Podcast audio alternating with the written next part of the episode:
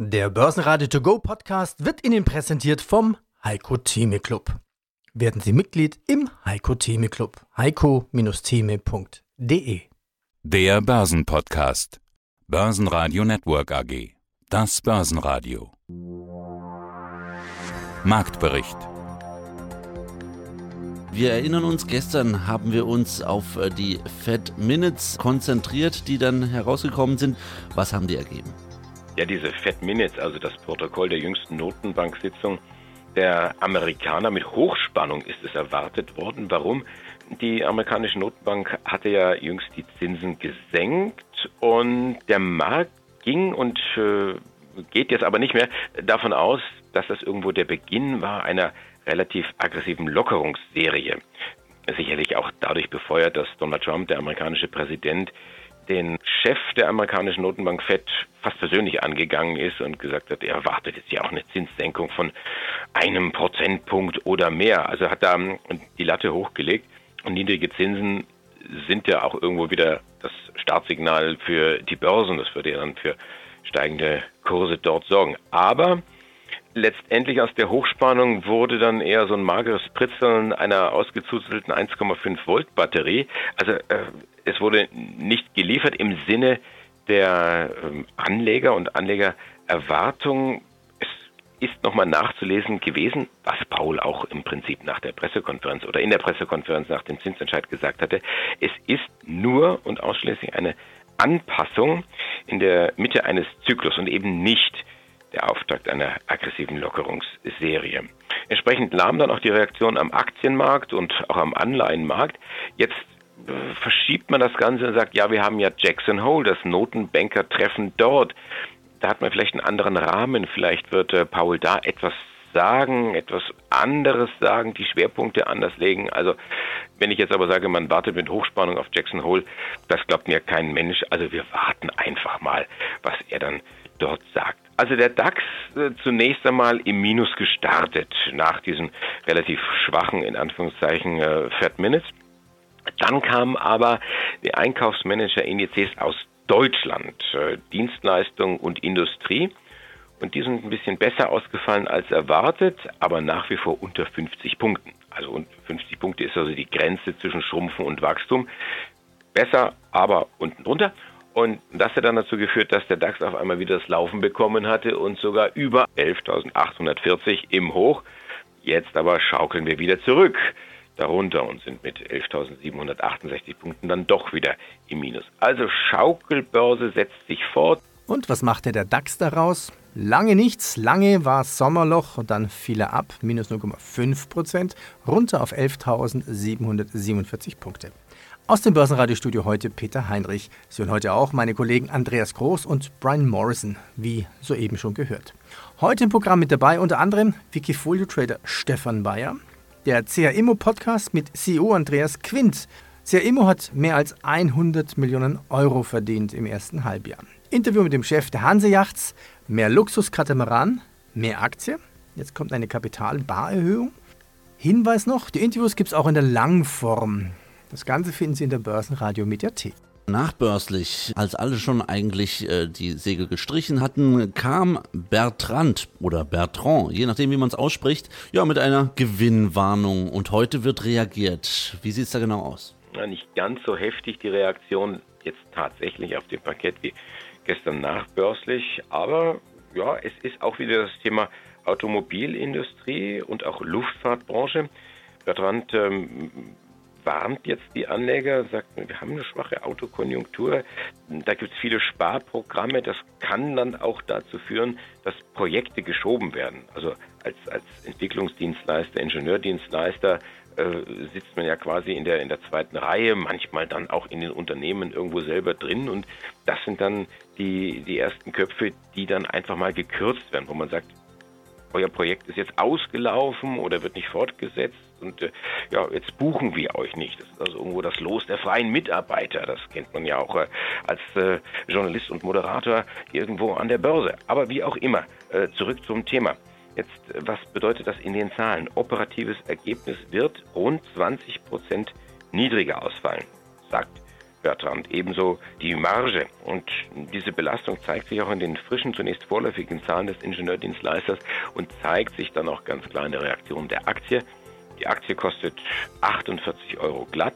Das ist ein knackiges Minus von 4,2 Prozent. Ja, guten Tag. Andreas Quint, Vorstandsvorsitzender der CA Immo AG. Jahreszahlen an. Die CA Immo hat im ersten Halbjahr mehr als 100 Millionen Euro verdient. Sie sagten es vorhin, ist jetzt 4,7 Milliarden wert. Die Mieteinnahmen stiegen aufgrund von Fertigstellungen und Zukäufen von Objekten um 19 Prozent auf über 111 Millionen Euro. Was wurde denn fertig und was haben Sie dazu gekauft?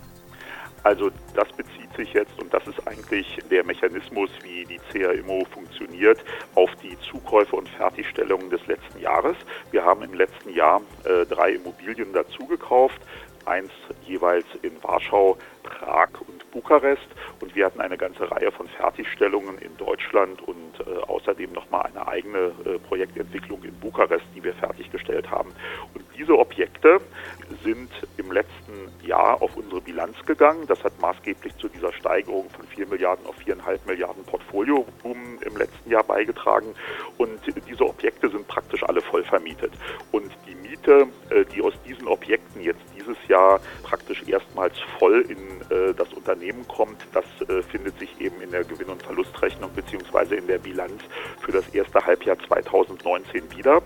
Und ähm, es ist sogar so, dass die Objekte, die äh, gegen Ende letzten Jahres angekauft wurden beziehungsweise fertiggestellt wurden, sogar noch nicht mal voll in dieses Jahr reingehen, weil es da am Anfang dann doch immer noch sowas wie mietfreie Zeiten oder so gibt, beziehungsweise vielleicht dann doch der Mieter ähm, äh, erst zum 1. April eingezogen ist, oder zum 1.7.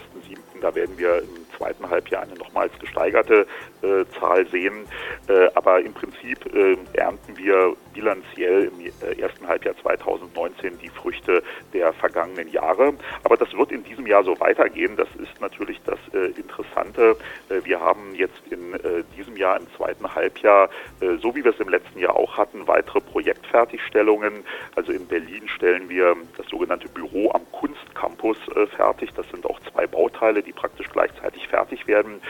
Dann stellen wir direkt daneben das Maibi in Berlin fertig und wir stellen äh, ebenfalls in Berlin ähm, den Cube fertig. Das sind ähm, alles Projekte, die sich äh, in sagen wir mal maximal drei Minuten fußläufiger Entfernung vom Berliner Hauptbahnhof befinden. Alle drei Objekte sind praktisch voll vermietet, zwei zu 100 Prozent, eins zu 93 Prozent. Das ist zurzeit äh, die sehr erfreuliche Marktsituation in Deutschland, insbesondere in den Großstädten wie Berlin. Thyssen erreicht fast 7% plus, große Nachfrage zum Börsengang der Aufzugssparte. Gewinnwarnung bei Bertrand und Tesla sucht einen Standort für eine Fabrik in Deutschland. Zudem Nabaltec AG kann im ersten Halbjahr 2019 weiter wachsen und bestätigt die Jahresprognose. Blicken wir auf einen Autozulieferer, die Jost-Werke. Die Aktie ist im Plus. Das, äh, nachdem doch vor ein paar Monaten die Finanzinvestoren da ausgestiegen sind. Was gibt es da Neues? Jost Automobilzulieferer, genauer gesagt Nutzfahrzeuglieferer. Und vielleicht gibt es da so ein eigenes Gesetz oder Gesetzmäßigkeit.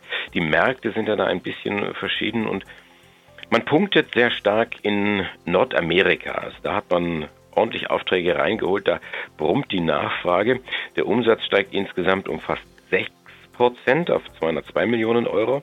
Operativ bleiben über 22 Millionen Euro hängen, das ist ein Plus von knapp 7 Prozent. Unterm Strich bleiben aber nur 9 Millionen Euro übrig. Und das ist deutlich weniger als im Vorjahr, da waren es nämlich äh, fast 23 Millionen. Allerdings das wieder befeuert durch einen Steuereffekt, der Einmaleffekt im Grunde genommen ist. So, was macht Jos jetzt? Die Prognose hat man bestätigt und es gibt einen Personalwechsel. Das heißt, Vorstandschef Brorsen macht den Weg frei für seinen Vertriebsvorstand Joachim Dürr. Der rückt also auf und es rückt keiner nach. Der Vorstand wird also da so ein bisschen verkleinert. Alles unaufgeregt und auch äh, ja, fast tonusmäßig könnte man sagen. Da kommt jetzt Ruhe rein in die ganze Geschichte. 26,30 Euro kostet die Aktie von Jostwerke und das ist ein knackiger Aufschlag von fast 3% 2,7 geht es hier nach oben. Hallo, mein Name ist Stefan Bayer und ich führe seit 2013 auf Wikifolio das Wikifolio Trendfolge Long Short Small Cap.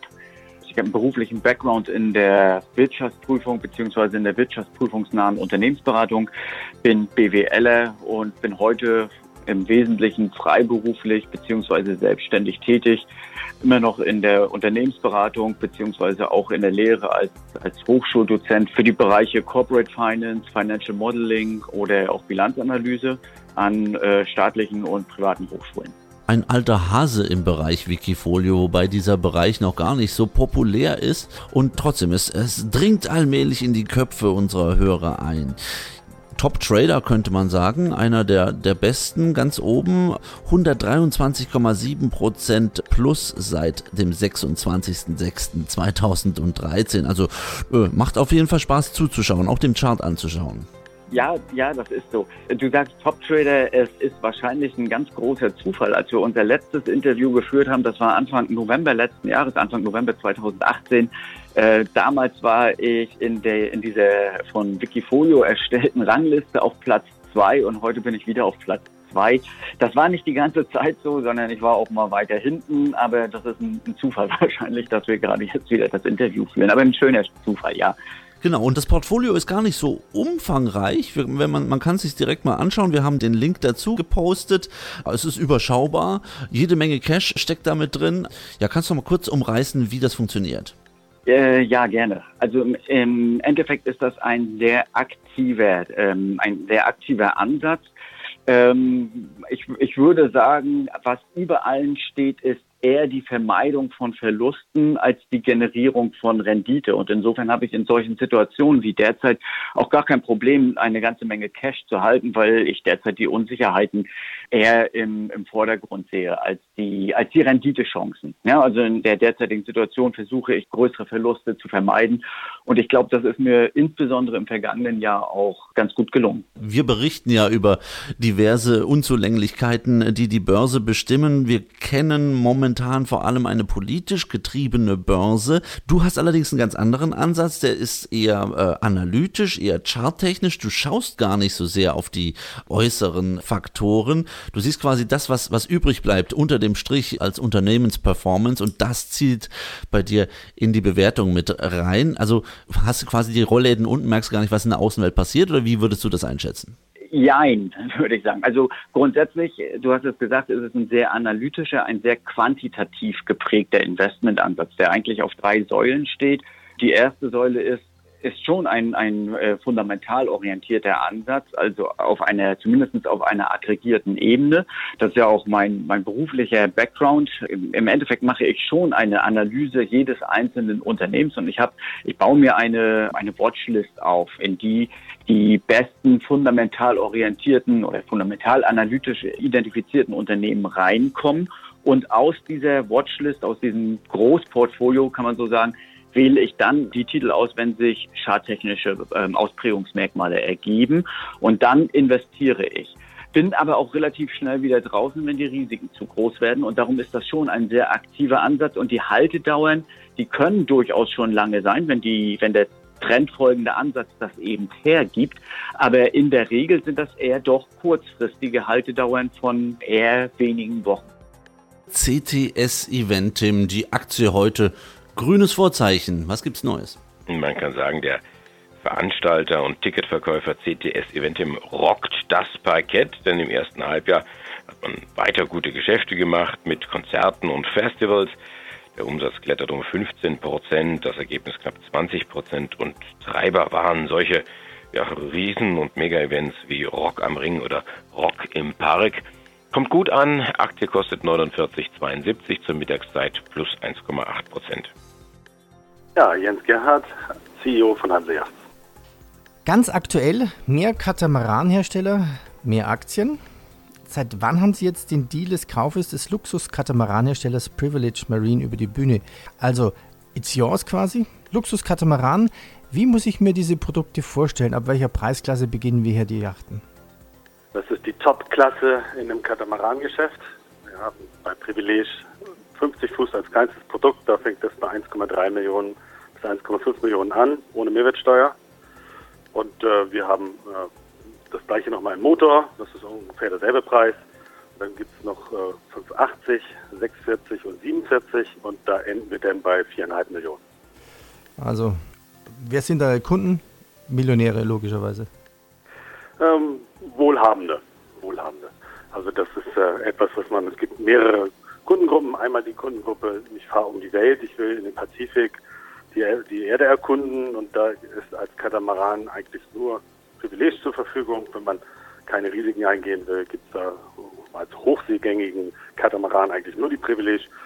Die zweite Gruppe ist aber wohlhabende Leute, die gerne ein Haus am Meer haben würden.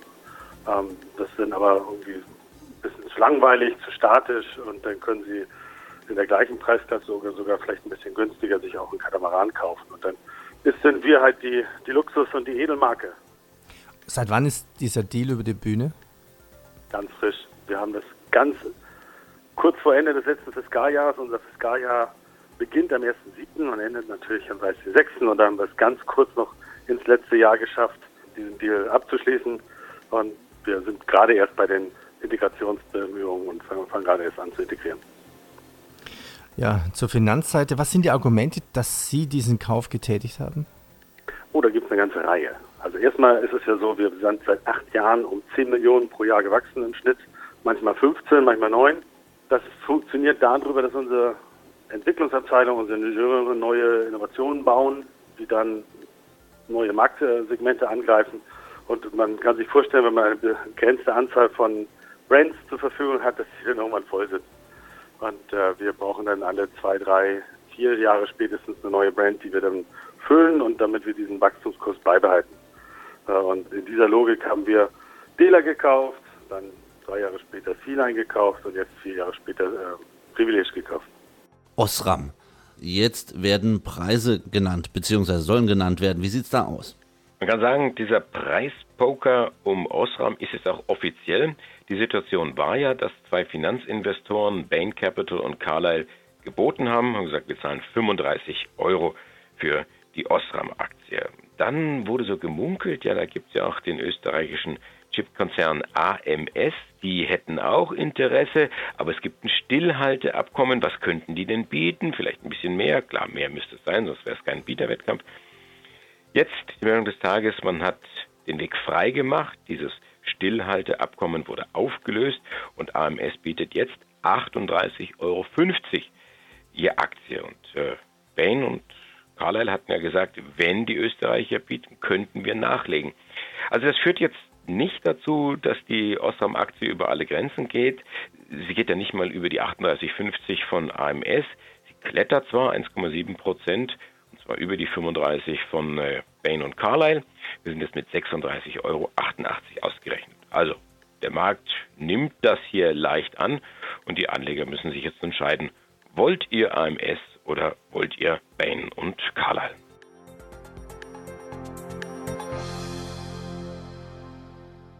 Börsenradio Network AG Marktbericht Der Börsenradio To Go Podcast wurde Ihnen präsentiert vom Heiko Theme Club. Werden Sie Mitglied im Heiko Theme Club. heiko-theme.de